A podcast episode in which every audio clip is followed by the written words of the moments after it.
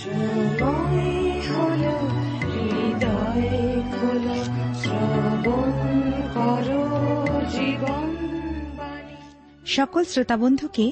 সাদর অভ্যর্থনা জানিয়ে আজকে জীবনবাণী অনুষ্ঠান শুরু করছি। প্রিয় ভাই ও বোন, জাগতিকভাবে একটা শিশু নির্ভর করে তার পিতামাতার উপর। পিতামাতা তাকে বড় হতে সাহায্য করেন। ঠিক তেমনিভাবে পিতা ঈশ্বর আমাদের দিকে দুহাত বাড়িয়ে রয়েছেন, যেন আমরা কেবলমাত্র তাঁরই উপর নির্ভর করে আত্মিক জীবনে সত্যের নতুনতায় বৃদ্ধি লাভ করতে পারি। প্রিয় বন্ধু, এই জগতে চলতে গেলে আপনি কার উপর নির্ভর করবেন, জগতের না ঈশ্বরের? সিদ্ধান্ত আপনার। তাহলে শুনুন আজকের জীবনবাণীর আলোচনা।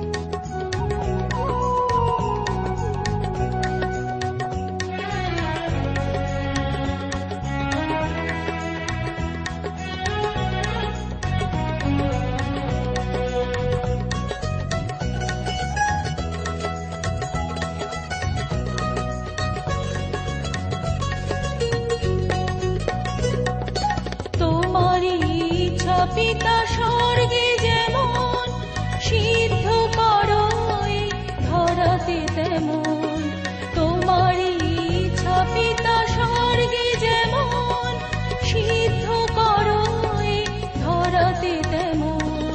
দিনের খাদ্য দিও যত প্রয়োজন, দূর করো দীনতার অভাব গ্লানি। স্বর্গের পিতা হে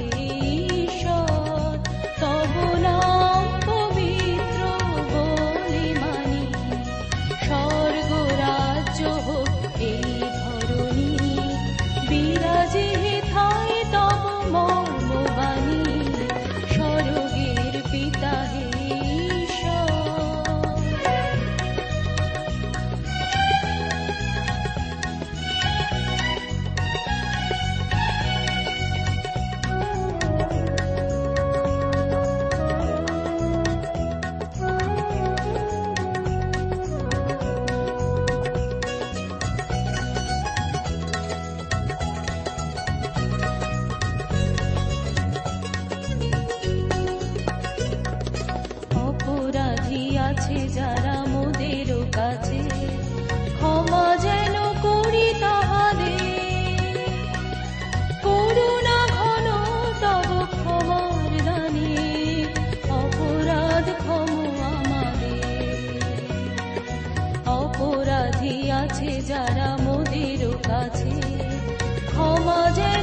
করি তাহাদের, করুণা ঘন তব ক্ষমার দানে, অপরাধ ক্ষম আমাদের।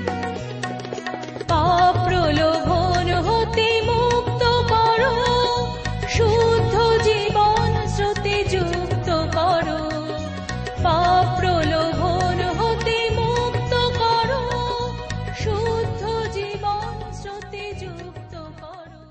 প্রিয় শ্রোতা বন্ধু, আপনাকে জানাই আমার আন্তরিক প্রীতি, শুভেচ্ছা ও ভালোবাসা।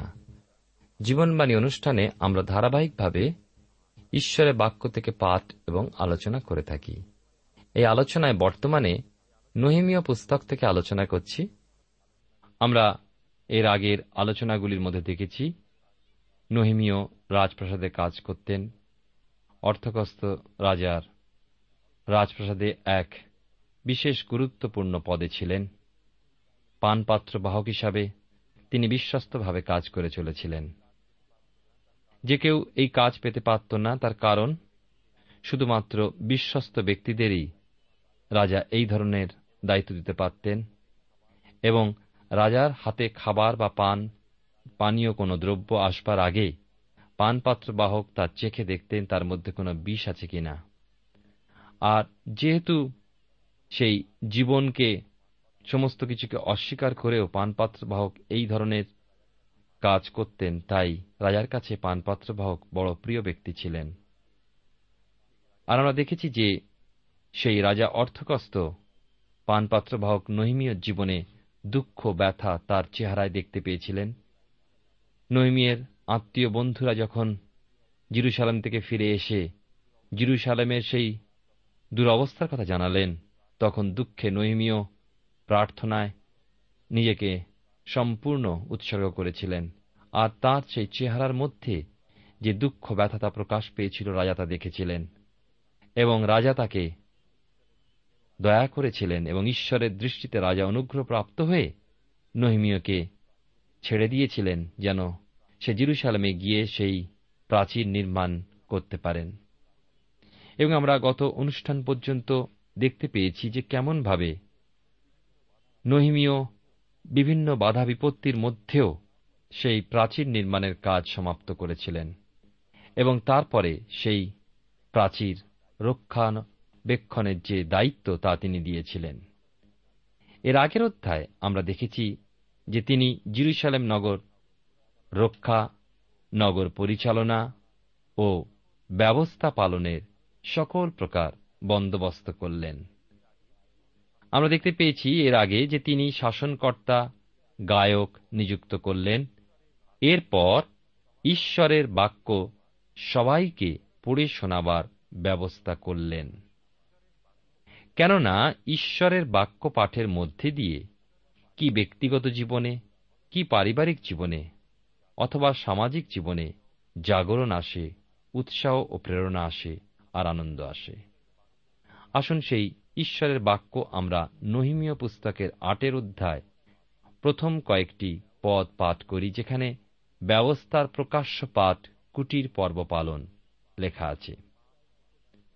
সপ্তম মাস উপস্থিত হইলে ইসরায়েল সন্তানগণ আপন আপন নগরে ছিল, আর সমস্ত লোক এক মানুষের ন্যায় জলদ্বারের সম্মুখস্থ চকে একত্র হইল, এবং তাহারা অধ্যাপক ইসরাকে ইসরায়েলের প্রতি সদাপ্রভুর আদিষ্ট মসির ব্যবস্থা পুস্তক আনিতে কহিল। তাহাতে সমস্ত সপ্তম মাসের প্রথম দিনে ইস্রাযাজক সমাজের সম্মুখে স্ত্রী পুরুষ এবং যাহারা শুনিয়া বুঝিতে পারে তাহাদের সম্মুখে সেই ব্যবস্থা পুস্তক আনিলেন। আসুন আমরা ঈশ্বরাতে সমর্পিত হয়ে প্রার্থনায় যাই। প্রেমা পিতা ঈশ্বর, তোমার পবিত্র নামের ধন্যবাদ করি, তোমার দয়া অনুগ্রহের জন্য কৃতজ্ঞ হই। আজকের এই সুন্দর সময় তুমি আমাদেরকে তোমার চরণতলে এনেছো, যেন তোমার বাক্যের মধ্যে দিয়ে আমরা তোমার নিগূঢ় বিষয় সকল জানতে পারি।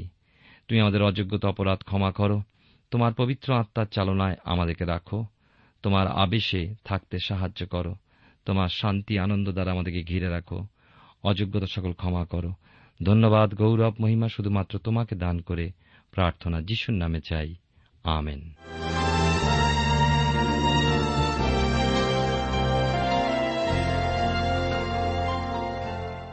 আপনি জীবনবাণীর অনুষ্ঠান শুনছেন। এই অনুষ্ঠানে আমরা বাইবেলের পুরাতন নিয়মের নহিমিয় পুস্তক থেকে আলোচনা করছি। নহিমিয় পুস্তকের ৮ অধ্যায় প্রথম ২টি পদ পাঠ করেছি। সপ্তম মাস উপস্থিত হইলে ইসরায়েল সন্তানগণ আপন আপন নগরে ছিল, আর সমস্ত লোক এক মানুষের ন্যায় জলদ্বারের সম্মুখস্থ চকে একত্র হইল। সমস্ত লোক এক মানুষের ন্যায় জলদ্বারের সম্মুখস্থ চকে একত্র হইল, এই বিষয়টি আমাদের চিন্তা বা ধ্যানের জন্য বিশেষ করে গুরুত্বপূর্ণ। আমাদের জীবন বা পরিবার বা সমাজ তখন সুন্দর হয় যখন আমাদের মধ্যে একতা এবং প্রেম দেখা যায়। আমরা দেখতে পাই যখন ইসরায়েল জাতি 70 বৎসর বিদেশী নিষ্পেষণে সেই বাবিলনে তারা থাকার পর ফিরে আসল, এবং তারপরে তারা তাদের মন্দির এবং বিশেষ করে সেই প্রাচীর নির্মাণ করতে পারল। তখন তাদের মধ্যে এক উৎসাহ এবং উদ্দীপনা আসল, কিন্তু তাদের মধ্যে একটা জিনিসের অভাব ছিল, যা হল ঈশ্বরের বাক্য বা ব্যবস্থা, যা ঈশ্বর মোশির মাধ্যমে দিয়েছিলেন, যে বিষয়ে আমরা আজকের এই অধ্যায় বিশেষ করে দেখব। কিন্তু তার আগে আমরা দেখতে পাই যে ইসরায়েল জাতি একত্র হলেন এক মানুষের ন্যায়। আমাদের পরিবার, আমাদের মণ্ডলী, আমাদের সমাজ, আমাদের দেশ যদি এক মানুষের ন্যায় হতে পারে, আমরা অনেক বেশি শক্তিশালী হতে পারি। প্রভু যীশু খ্রিস্ট তার বিশেষ প্রার্থনা যোহনলিখিত সুষমাচারে 17 অধ্যায়, তার সেই প্রার্থনায় তিনি বারবার সেই একই ক্রন্দন করেছেন, তাহারা যেন এক হয়। এই একতার জন্য তিনি বারবার ক্রন্দন করেছেন, প্রার্থনা করেছেন। আমরা জানি একতা ভিন্ন মহান কাজ করা বড় কঠিন। সমাজ কখনো গড়ে ওঠে না যে সমাজে একতা থাকে না। আর আমরা ইসরায়েল জাতির জীবনে আজকে দেখতে পাচ্ছি যে তারা এক মানুষের ন্যায় জলদারের সম্মুখস্থ চকে একত্র হইল, এবং তাহারা অধ্যাপক ইসরাকে ইসরায়েলের প্রতি সদাপ্রভু আদিষ্ট মোশির ব্যবস্থা পুস্তক আনিতে কহিল। তারা উপলব্ধি করল তাদের জীবনে ঈশ্বরের বাক্যের প্রয়োজন। প্রিয় ভাই ও বোন, আমরা অনেক সময় ঈশ্বরের বাক্যকে দূরে রাখি। দাউদ বলেছেন গীতসংগীতায়, তোমার বাক্য আমার চরণের প্রদীপ, আমার পথের আলোক। যুবক কেমন করে তার আপন পথ বিশুদ্ধ রাখবে? ঈশ্বরের বাক্যের দ্বারা। আমাদের সেই গীতসংগীতা 1 অধ্যায়ের ন্যায় হতে হবে, জলস্রোতের তীরে রোপিত বৃক্ষের ন্যায়, যা যথাসময় ফল দেয়। প্রিয় ভাই ও বোন, আমাদেরকে সেই জীবন জলের উনুয়ের কাছে থাকতে হবে। প্রভু যীশু সেই কথাই বলেছেন বারবার করে, আমার বাক্য জীবন খাদ্যের ন্যায়, যে জীবন খাদ্য প্রত্যেক মানুষের প্রয়োজন।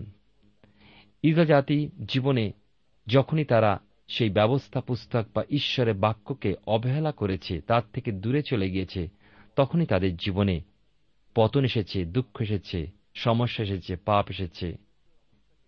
আমরা জানি যিশোর পুস্তকে যখন 1ম অধ্যায় দেখি, ঈশ্বর মোশির ন্যায় মহান এক নেতার পরে যিশোকে তাঁর সেই কাজে ইসরায়েল জাতিকে নেতৃত্ব দেওয়ার জন্য আহ্বান করলেন।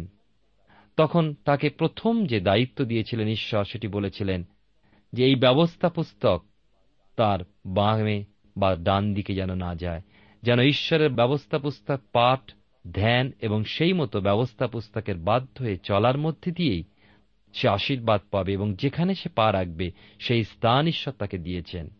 এই প্রতিশ্রুতি এবং এই নিশ্চয়তা শুধুমাত্র তার বাক্যের মধ্যে দিয়ে এবং সেই বাক্যের উপর নির্ভরতা, বিশ্বস্ততা, বাধ্যতার মধ্যে দিয়ে লাভ করা যায়। অনেকে আছেন যারা ঈশ্বরের বাক্য পাঠ করেন কিন্তু তা ধ্যান করেন না। আবার অনেকে আছেন ঈশ্বরের বাক্য পাঠ করেন, ধ্যান করেন কিন্তু তা পালন করেন না। আমাদের জীবনে সবকটি বিষয় প্রয়োজন, তার বাক্য পাঠ, ধ্যান এবং তৃতীয় বিষয় তা পালন করা। এখানে আমরা দেখতে পাই যে লোকেরা সেই ব্যবস্থা পুস্তক আনবার জন্য ইসরা যাজককে বিশেষ অনুরোধ জানাল। 3 পদে লেখা আছে, আর জলদারের সম্মুখস্থ চকে স্ত্রী পুরুষ এবং যত লোক বুঝিতে পারে তাহাদের নিকটে তিনি প্রাতঃকাল হইতে মধ্যাহ্ন পর্যন্ত তাহা পাঠ করিলেন। প্রিয় ভাই ও বোন, ঈশ্বরের বাক্য আমাদের পাঠ করা প্রয়োজন। আমরা খুব অল্প সময় তার বাক্য পাঠে আমরা দিয়ে থাকি। আমরা যত তার বাক্য পাঠ করব, তত বেশি আমরা তাকে উপলব্ধি করব এবং তার প্রতি বিশ্বাসে আমরা বৃদ্ধি পাব। অনেক সময় আমরা বলি যে আমার বিশ্বাসে আমি খুব দুর্বল। আপনি বিশ্বাসে দুর্বল, তার কারণ হচ্ছে আপনি ঈশ্বরের বাক্য পাঠ করেন না। আবার অনেকে বলেন যে আমি কি করে ঈশ্বরের ইচ্ছা জানব? তার উত্তর হল, আপনি ঈশ্বরের বাক্য পাঠ করেন না। অনেকে বলেন আমি খুব দুর্বল আত্মিকভাবে, তার উত্তর হল যে আপনি ঈশ্বরের বাক্য অধিক রূপে পাঠ করেন না। আমরা শুষ্ক এবং আমরা অনেক সময় নিঃসঙ্গ মনে করি, তার কারণ ঈশ্বরের বাক্যের অভাব। এবং এখানে আমরা দেখতে পাই যে ইস্রা যাজক সকাল থেকে সেই মধ্যাহ্ন পর্যন্ত সেই বাক্যকে পাঠ করলেন। এবং তৃতীয় বিষয় আমরা দেখতে পাই, তাহাতে ব্যবস্থা পুস্তকের শ্রবণের সমস্ত লোকের কর্ণ নিবিষ্ট হইল। আমরা যত বেশি ঈশ্বরের বাক্য পাঠ করি অথবা তার বাক্য শুনি, আমরা তত বেশি তার বাক্যেতে বৃদ্ধি লাভ করি এবং তার জ্ঞানে আমরা উন্নতি লাভ করি। 4 পদে আপনি লক্ষ্য করুন, বস্তুত অধ্যাপক ইসরা ওই কার্যের জন্য নির্মিত এক কাষ্ঠময় মঞ্চের উপরে দাঁড়াইলেন এবং তাহার দক্ষিণ পার্শ্বে মত্তিথীয়, শেমা, অনায়, উরিয়, হিলকিয় ও মাসেও, এবং তাহার বাম পার্শ্বে পদায়, মিশায়েল, মলকীয়, হসুম, হসবদ্দান্না, সখরীয় ও মশুল্লম দাঁড়াইল। ইসরা সমস্ত লোকের সাক্ষাতে পুস্তকখানি খুলিলেন, কেননা তিনি সমস্ত লোক অপেক্ষা উচ্চে দণ্ডায়মান ছিলেন। তিনি পুস্তক খুলিবা মাত্র সমস্ত লোক উঠিয়া দাঁড়াইল। পরে ইসরা মহান ঈশ্বর সদাপ্রভু ধন্যবাদ করিলেন, আর সমস্ত লোক হাত তুলিয়া উত্তর করিল, আমেন, আমেন, এবং মস্তক নমনপূর্বক ভূমিতে মুখ দিয়া সদাপ্রভুর কাছে প্রণিপাত করিল। আমরা দেখতে পাই বিশেষ করে যে আমাদের সৌভাগ্য এই যে আমাদের প্রায় প্রত্যেকের বাড়িতে যারা ঈশ্বরকে ভালোবাসি বা তার বাক্য জানি, ঈশ্বরের বাক্য পবিত্র বাইবেল আছে, কিন্তু খুব কমজনই আছে যারা নিয়মিত পাঠ করেন। আর যদি অনেকে পাঠ করেন, কতজনই বা ওই বাক্য গভীরভাবে চিন্তা বা ধ্যান করেন। জ্ঞানের বাক্য ঐশ্বরিক জ্ঞান দিয়েই জানা যায়। প্রিয় ভাই ও বোন, আপনারা গরুকে দেখেছেন সারাদিন ধরে ঘাস বা খড় খায়, আর রাত্রিবেলায় সে মুখ নাড়িয়েই চলে, আর তাকে বলে জাবর কাটা। এই ধ্যান করা জাবর কাটার সঙ্গে এক মিল রয়েছে। আপনি সকালবেলা উঠে যে বাক্য পাঠ করেন সারাদিন কাজের মধ্যে, তাকে বারবার মনের মধ্যে এনে ঈশ্বর তার মধ্যে আপনাকে কি বলতে চেয়েছেন, কি শেখাতে চেয়েছেন, বা তার মধ্যে কি তিনি আপনাকে বারণ করেছেন, বা আপনার জন্য কি প্রতিজ্ঞা আছে, তা স্মরণ করা হচ্ছে ধ্যান করা। এটা নয় যে আপনি কখন রাত্রিবেলা ফিরে আসবেন তারপরে চিন্তা করবেন, কিন্তু কাজের মধ্যেও বা যে কোনো সময় আপনি দিনের মধ্যে পান, বাসের মধ্যে বা ট্রামের মধ্যে হাঁটতে হাঁটতে ঈশ্বর সেই বাক্যের মধ্যে দিয়ে আপনাকে কি বলেন বা বলতে চাইছেন তা চিন্তা করাই হল ধ্যান করা।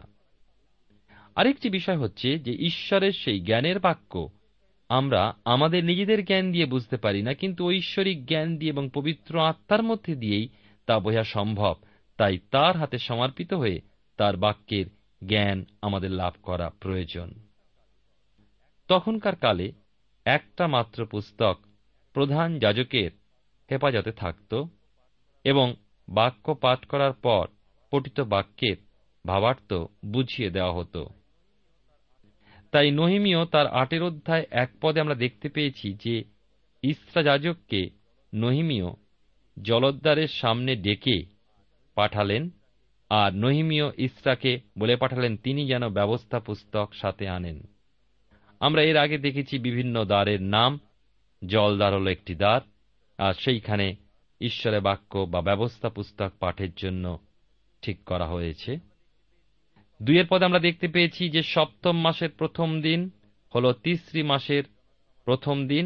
জনসমাজের মধ্যে যারা পাঠ ও বাভার্থ বুঝতে পারবে এমন স্ত্রী পুরুষ সবাই জমা হল।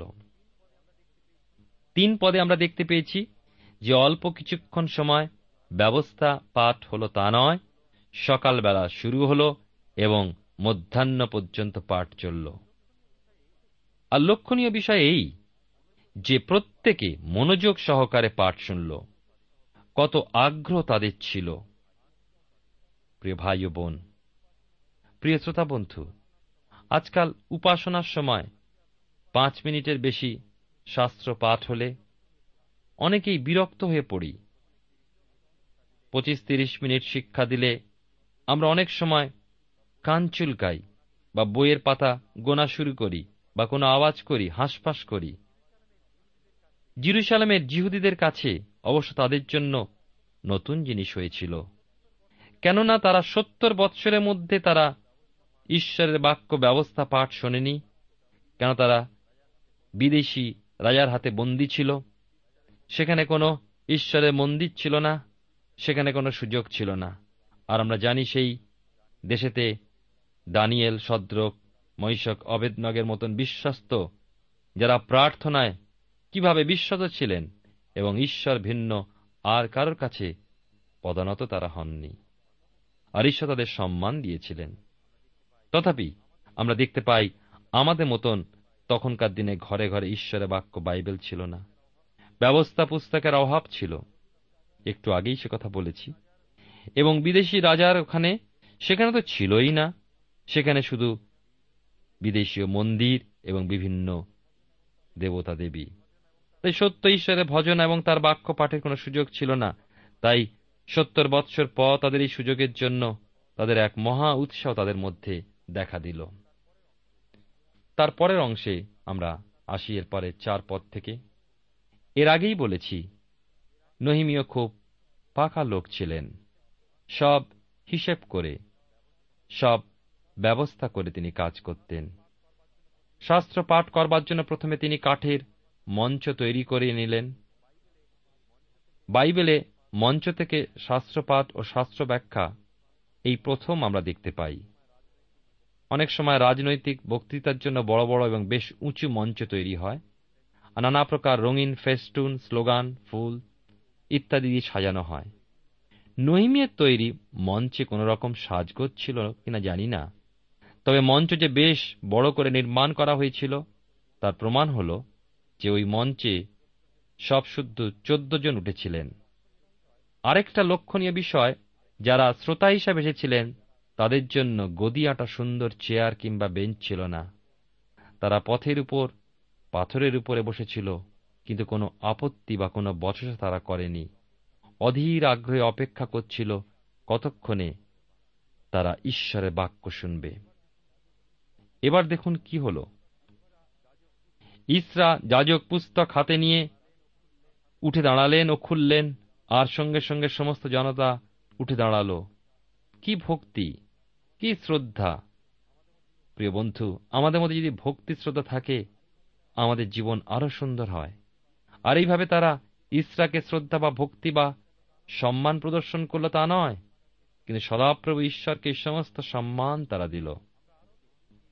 আমরা আরও দেখি যে ইস্রা যাজকও প্রথমে ঈশ্বরের ধন্যবাদ করলেন, প্রার্থনা করলেন, আর সকল লোক একসঙ্গে বলে উঠলেন আমেন, আমেন, আমেন, অর্থাৎ তাই হোক।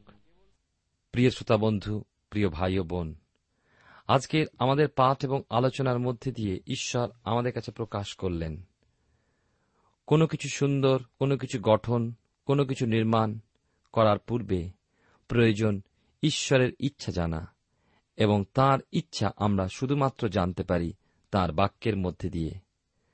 তাই আমরা দেখতে পাই যে ব্যবস্থা পুস্তক আনা হল এবং সেই ব্যবস্থা পুস্তক পাঠ করা হল।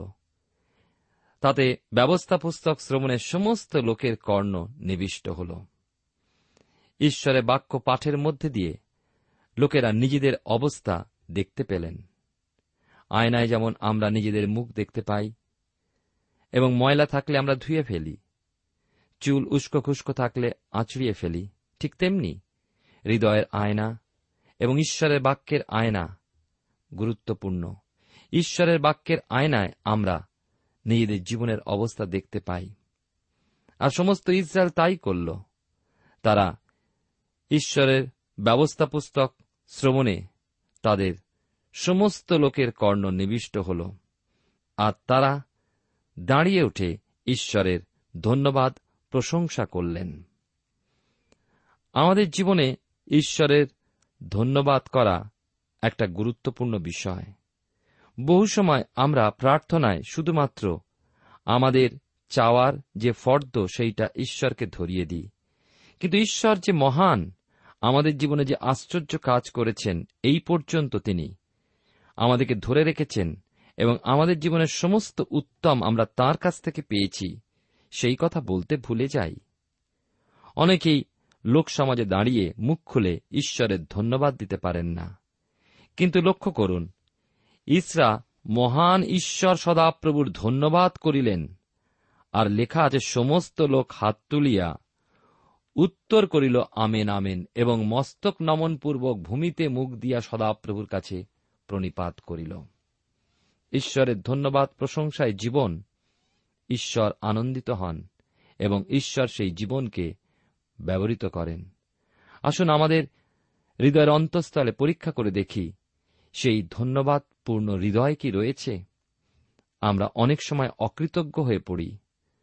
10 জন কুষ্টির মধ্যে একজনই ফিরে এসেছিল, আর সেও ইসরায়েলীয় ছিল না, কিন্তু সমরীয়। আসুন আমাদের জীবনে আমরা যেন অকৃতজ্ঞ না হই, সর্ব অবস্থায় সর্বপরিস্থিতিতে ঈশ্বরকে ধন্যবাদ এবং প্রশংসা জ্ঞাপন করি। ঈশ্বর আপনার জীবনে মঙ্গল করুন।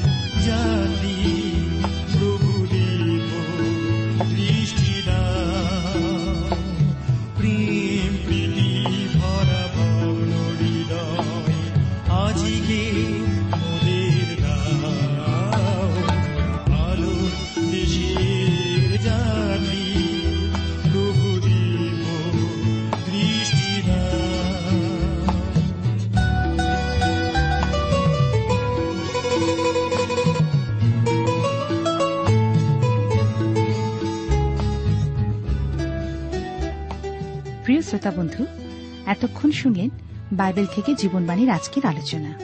আমাদের অনুষ্ঠান কেমন লাগলো?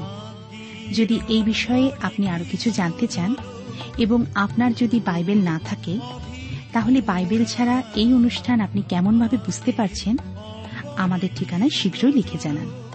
আমরা খুব খুশি হব যদি আপনি চিঠির সাহায্যে বা ফোনে, SMS এ অথবা ইমেলের সাহায্যে আমাদের সাথে যোগাযোগ করেন।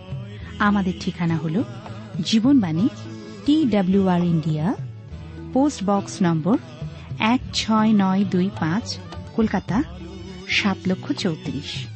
আবার বলছি, Jibanbani, TWR India, post box number 16925, Kolkata 7,00,034। আমাদের ইমেলের ঠিকানা হল bengali@radio882.com। আবার বলছি, bengali@radio882.com। আমাদের ফোন নম্বর 24380045, 24380045, এবং আমাদের মোবাইল নাম্বারটা লিখে নিন 9433497235। আবার বলছি, 9433497235। আজকের সময় এখানেই শেষ, বিদায় নিচ্ছি। নমস্কার।